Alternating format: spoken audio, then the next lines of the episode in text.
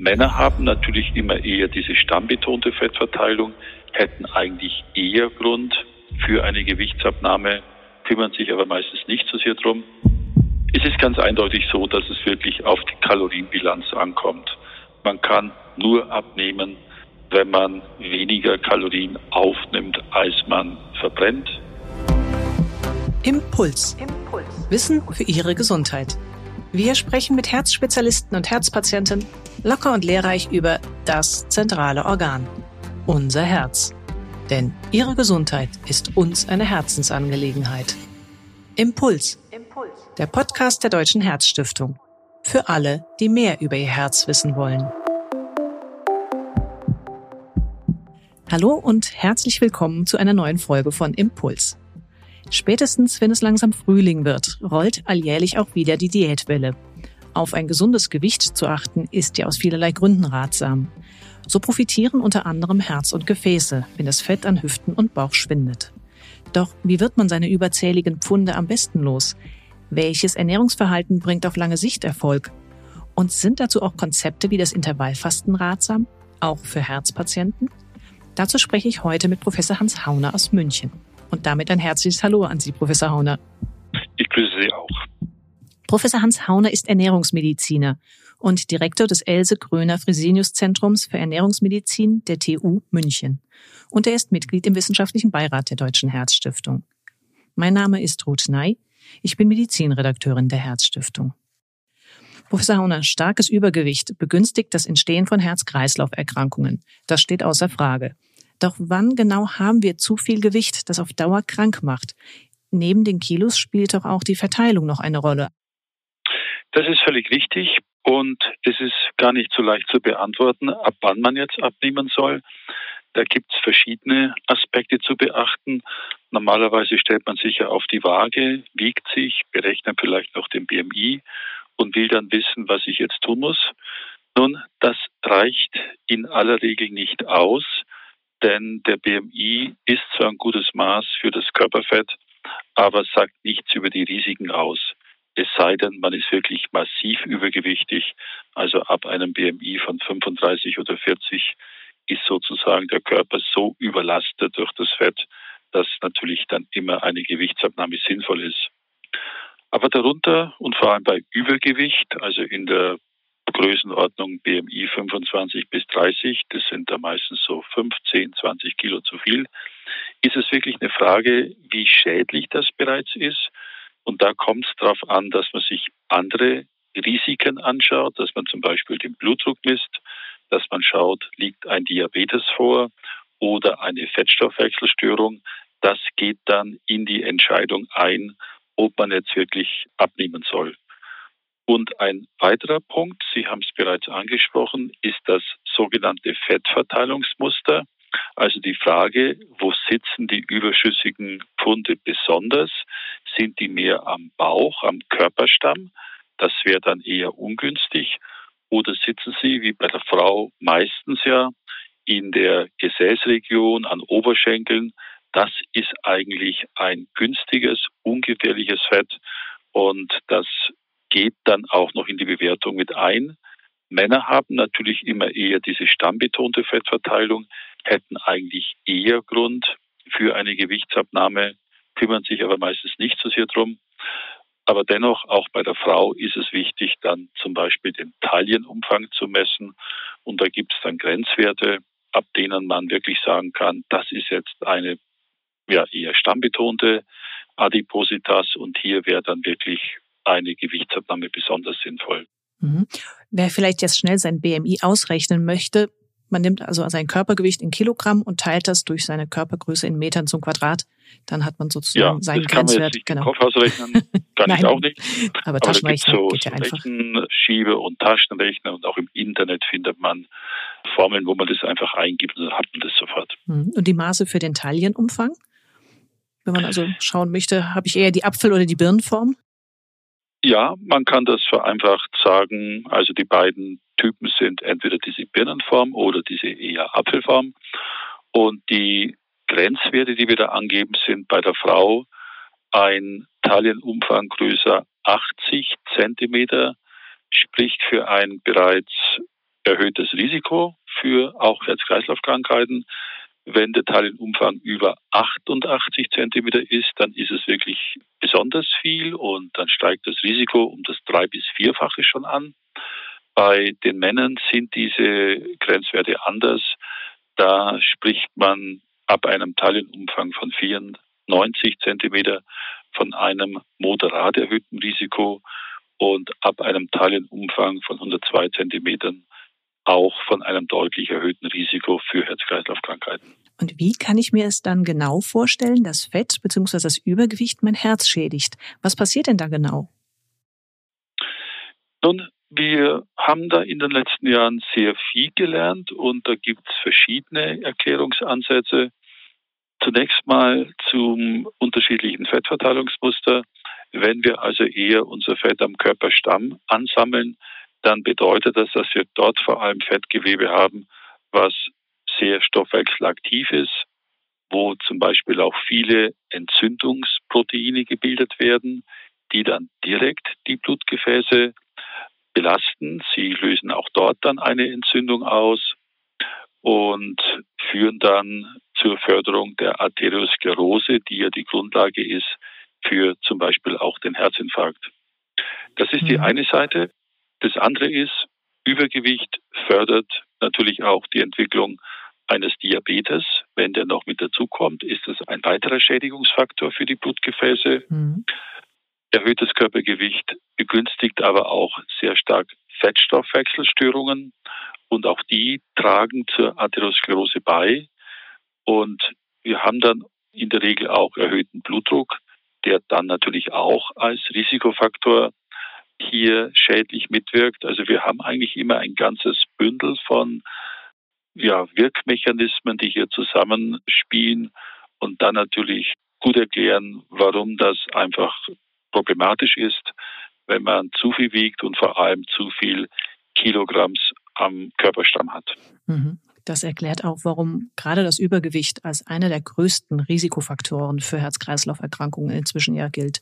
Und wenn man sich dann entscheidet, ja. um abzunehmen, was zählt dann mehr? Eher die Reduktion der Kalorien, die ich so am Tag zu mir nehme, oder doch mehr die Zusammensetzung meiner Ernährung? Ich denke da an Formen von Low Carb oder besonders proteinreicher Kost. Es ist ganz eindeutig so, dass es wirklich auf die Kalorienbilanz ankommt.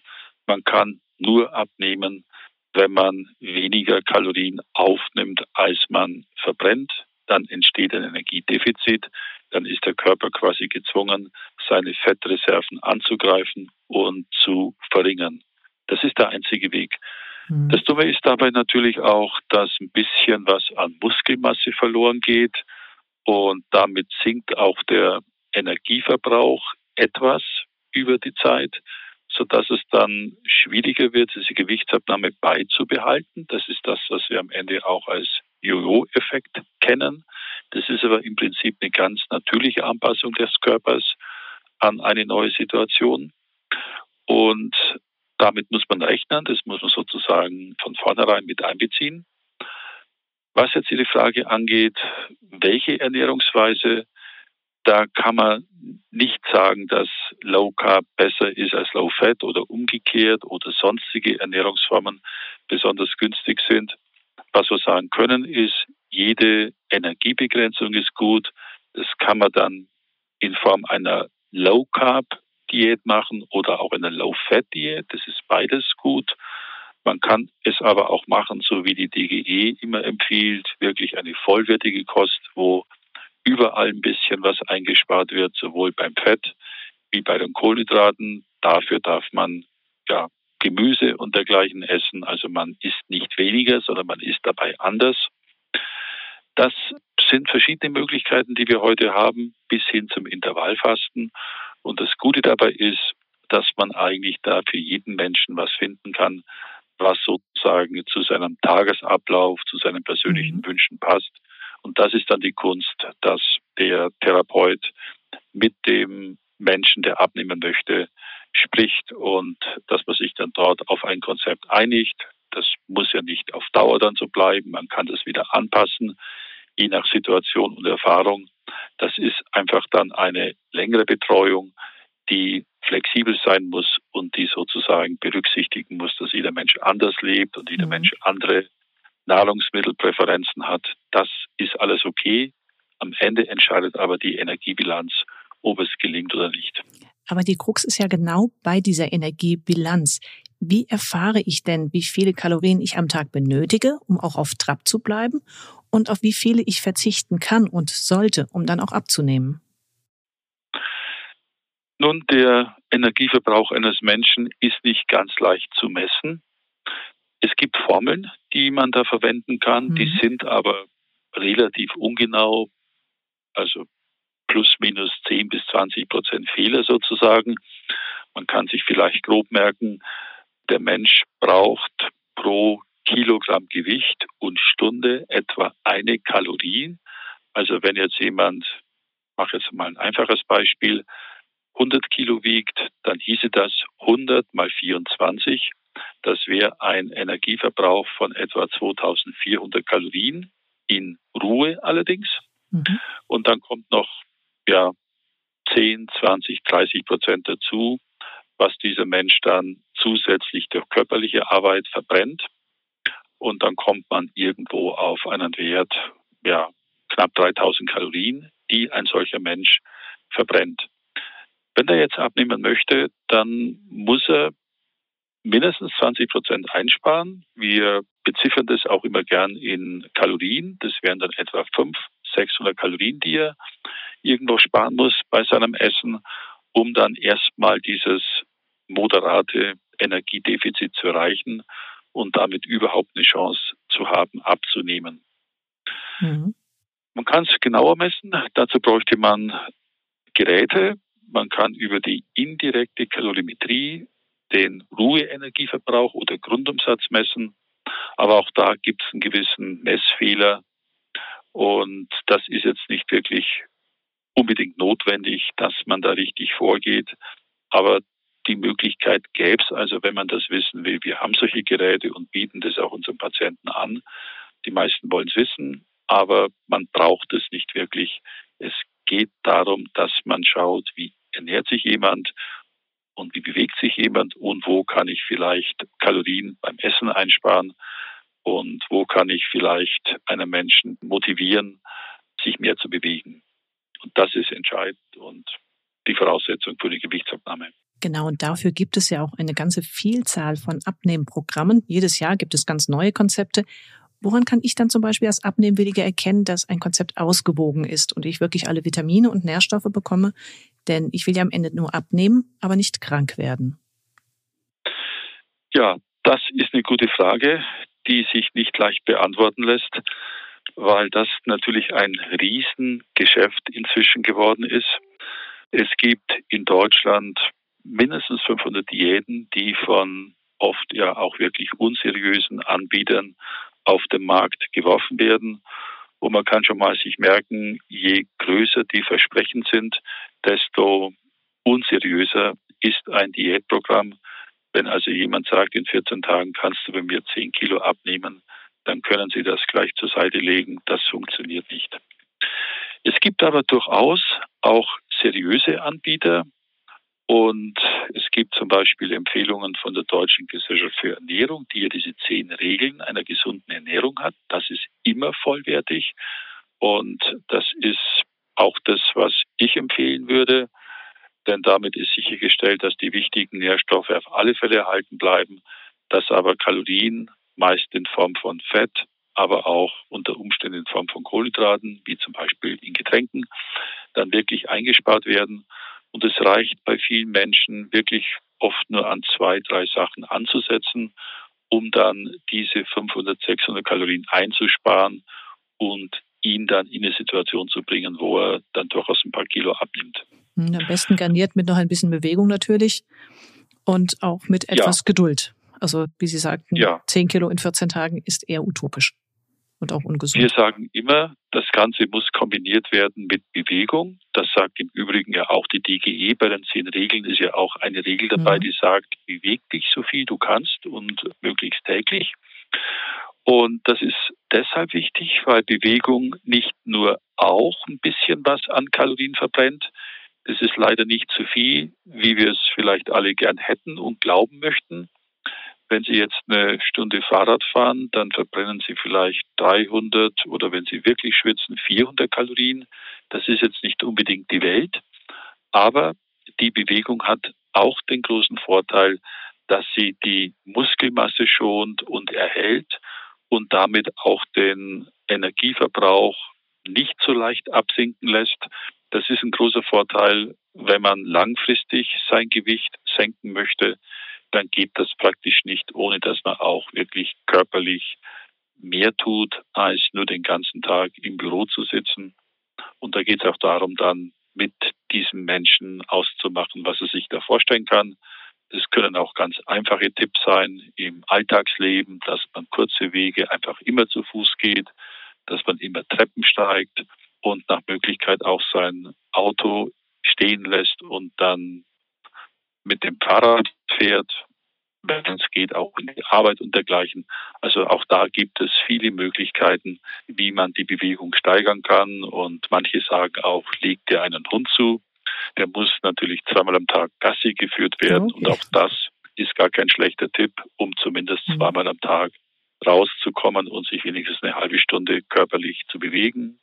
Flotter Spaziergang. Aber wie gesagt, der Energieverbrauch dabei ist relativ gering. Mhm. Aber es hat trotzdem Vorteile. schon genau. in ein Fitnessstudio gehen ja.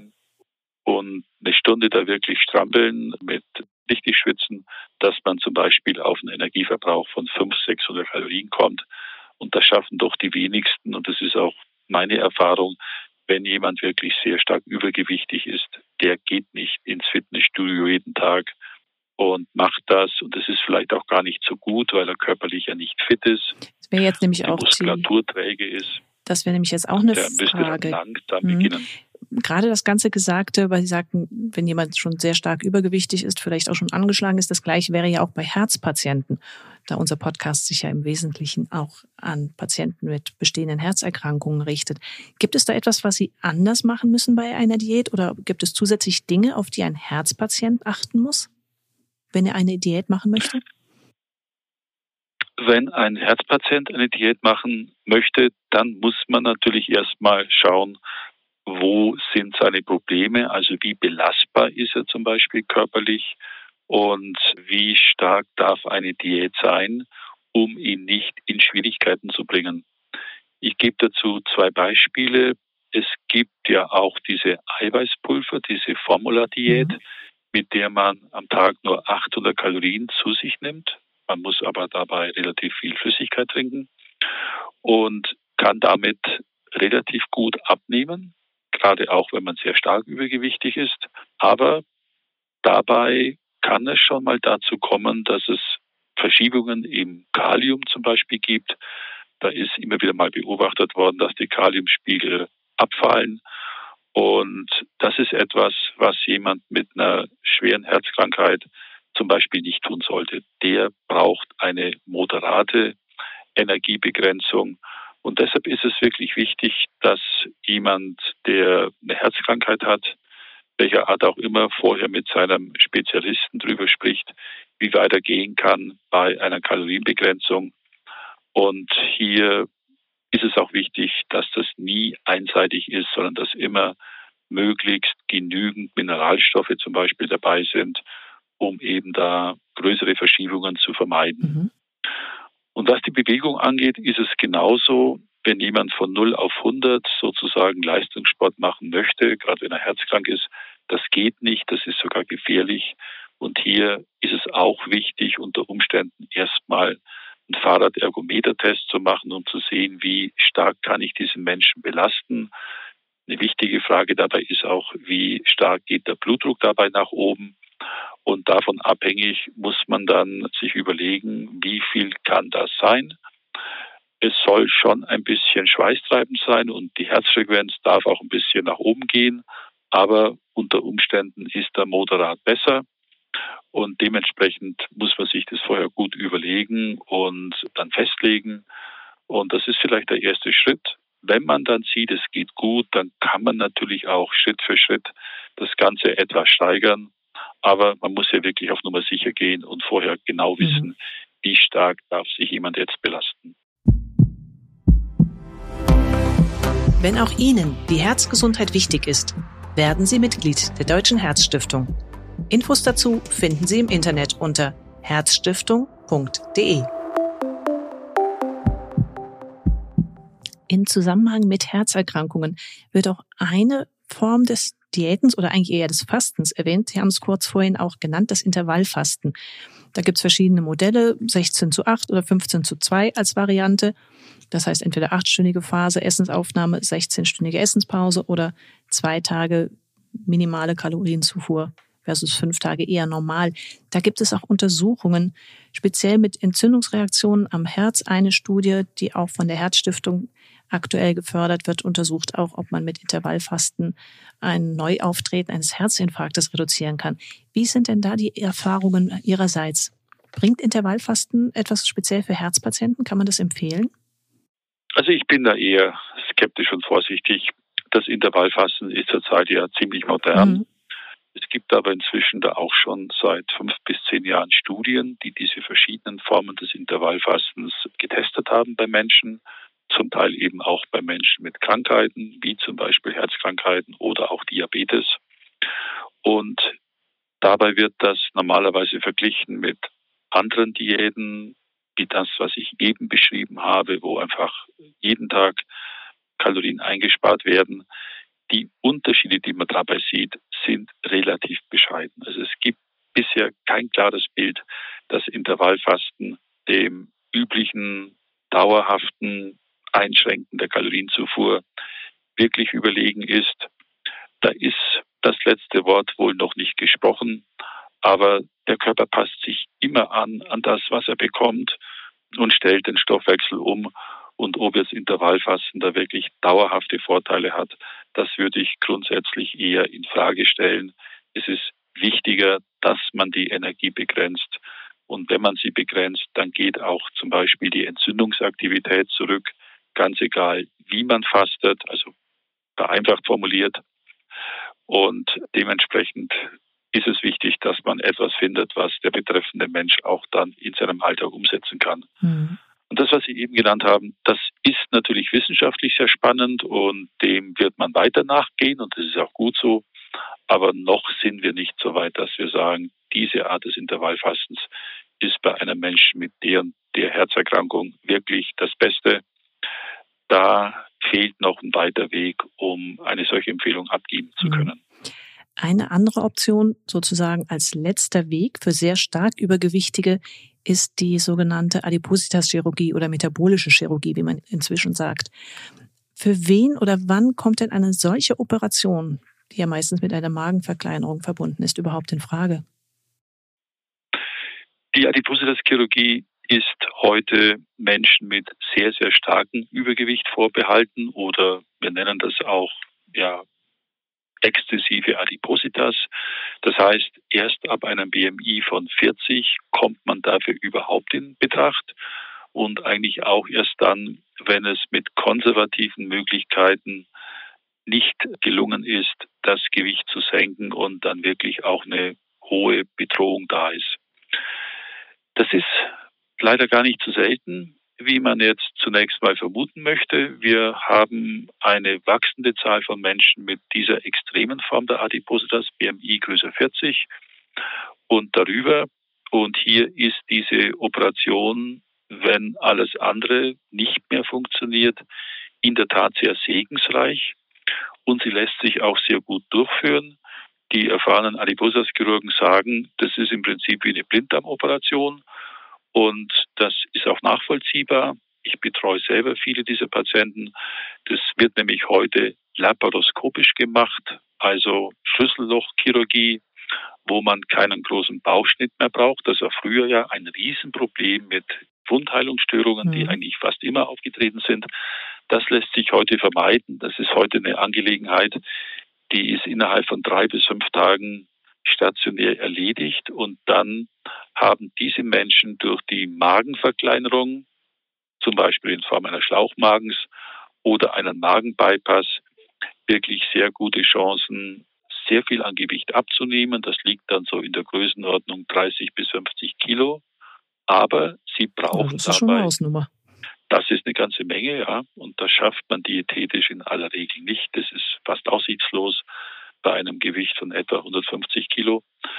Und deshalb ist das so segensreich und wird ja auch empfohlen von den Experten. Ich empfehle das auch meinen wirklich extrem adipösen Patienten und ist heute sehr sicher geworden. Wir haben auch inzwischen lange Beobachtungszeiten, Nachbeobachtungszeiten, wo man sieht, dass dabei tatsächlich auch das Risiko für Herzkrankheiten, für Herzinfarkt, Schlaganfall deutlich gesenkt werden kann. Auch das Krebsrisiko geht signifikant zurück.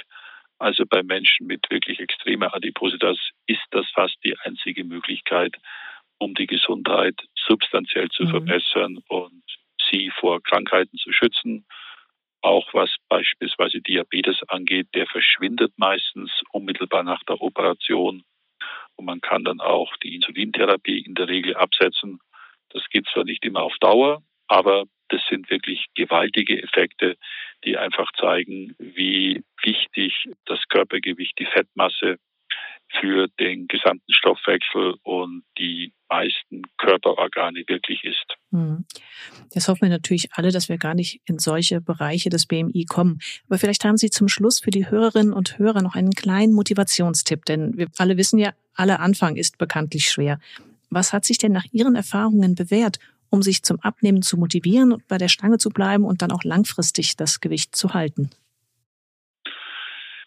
Nun, das ist schwer zu sagen, weil das natürlich schwierig ist bei den vielen Versprechungen und Erfahrungen, die da gemacht werden. Aber ich glaube, das Wichtigste ist, dass jeder sich mal hinsetzt, mal ehrlich ist und überlegt, wie esse ich denn, wie bewege ich mich und wo sind da vielleicht, naja, ich sag mal Schwachpunkte, wo man ansetzen kann und es muss einfach eine gewisse Bereitschaft da sein, dass man dann Änderungen sich überlegt, die man wirklich auf Dauer auch durchhalten kann. Man muss sich quasi selber Regeln geben und muss auch willig sein, das dann beizubehalten. Es geht einfach nicht, dass ich mich sozusagen beim Essen immer gehen lasse. Das gilt ja genauso für schlanke Menschen. Ich persönlich achte auch sehr genau, wann ich esse, was ich esse, nur so kann ich mein schlankes Gewicht halten. Also das ist nichts Ungewöhnliches.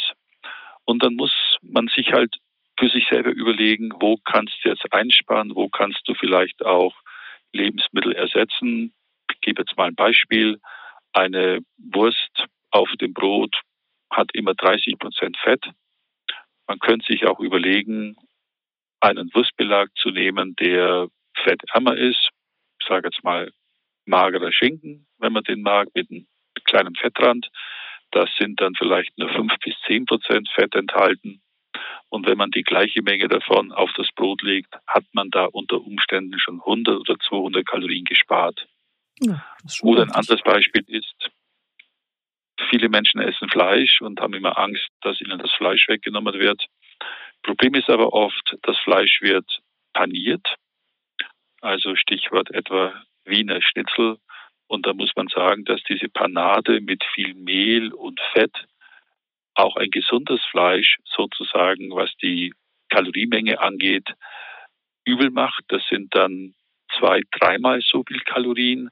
Man könnte also auch ein mageres Schweinestückchen ohne Panade essen.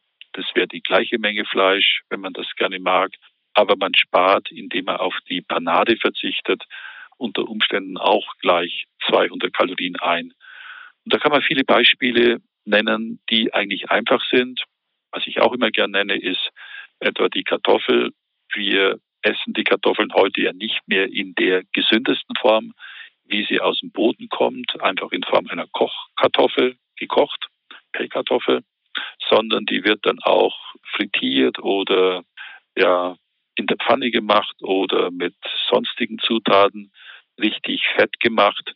Und auch hier wäre es das Einfachste, einfach zu sagen, gut, ich esse jetzt Kartoffel als Beilage wirklich nur in Form einer Pellkartoffel und gebe da nicht vorher viel Öl und Fett und sonstiges dazu, was dann natürlich den Energiegehalt, den Kaloriengehalt auch schnell mal verdreifacht, vervierfacht. Mhm. Wir wissen, dass jetzt Pommes enthalten das drei- bis vierfache an Kalorien als die gleiche Menge Kartoffel ohne Frittieren. Mhm. Ja, vielen Dank für diese Tipps. Tja, und es ist auch wirklich ganz offensichtlich ein gewichtiges Problem, denn rund zwei Drittel aller Männer und etwa die Hälfte der Frauen in Deutschland sind zu dick. Und mit dem Alter nimmt leider die Tendenz zu, zu viel Fett an Bauch und Hüften anzusammeln. Gleichzeitig nehmen auch Herz- und Kreislauferkrankungen zu. Übergewicht erhöht nachweislich dieses Risiko. Daher ist es wichtig, konsequent auf eine gesunde Ernährung zu achten und wenn das Pendel der Waage dann in die falsche Richtung ausschlägt, sein Gewicht auch wieder zu reduzieren. Wie das gelingt, dazu hat Professor Hans Haune aus München im Gespräch uns gerade viele gute Tipps geben können. Daher ein großes Dankeschön an Sie. Ich danke auch. Ihnen, liebe Hörerinnen und Hörer, möchte ich auch unser nächstes Impulsthema empfehlen. In der nächsten Impulsepisode geht es nämlich darum, wie sich die Operationsmethoden am Herzen in den letzten 20 Jahren gewandelt haben und wie damit auch die Chancen für Kinder mit einem angeborenen Herzfehler deutlich verbessert wurden. Hören Sie rein und seien Sie gespannt.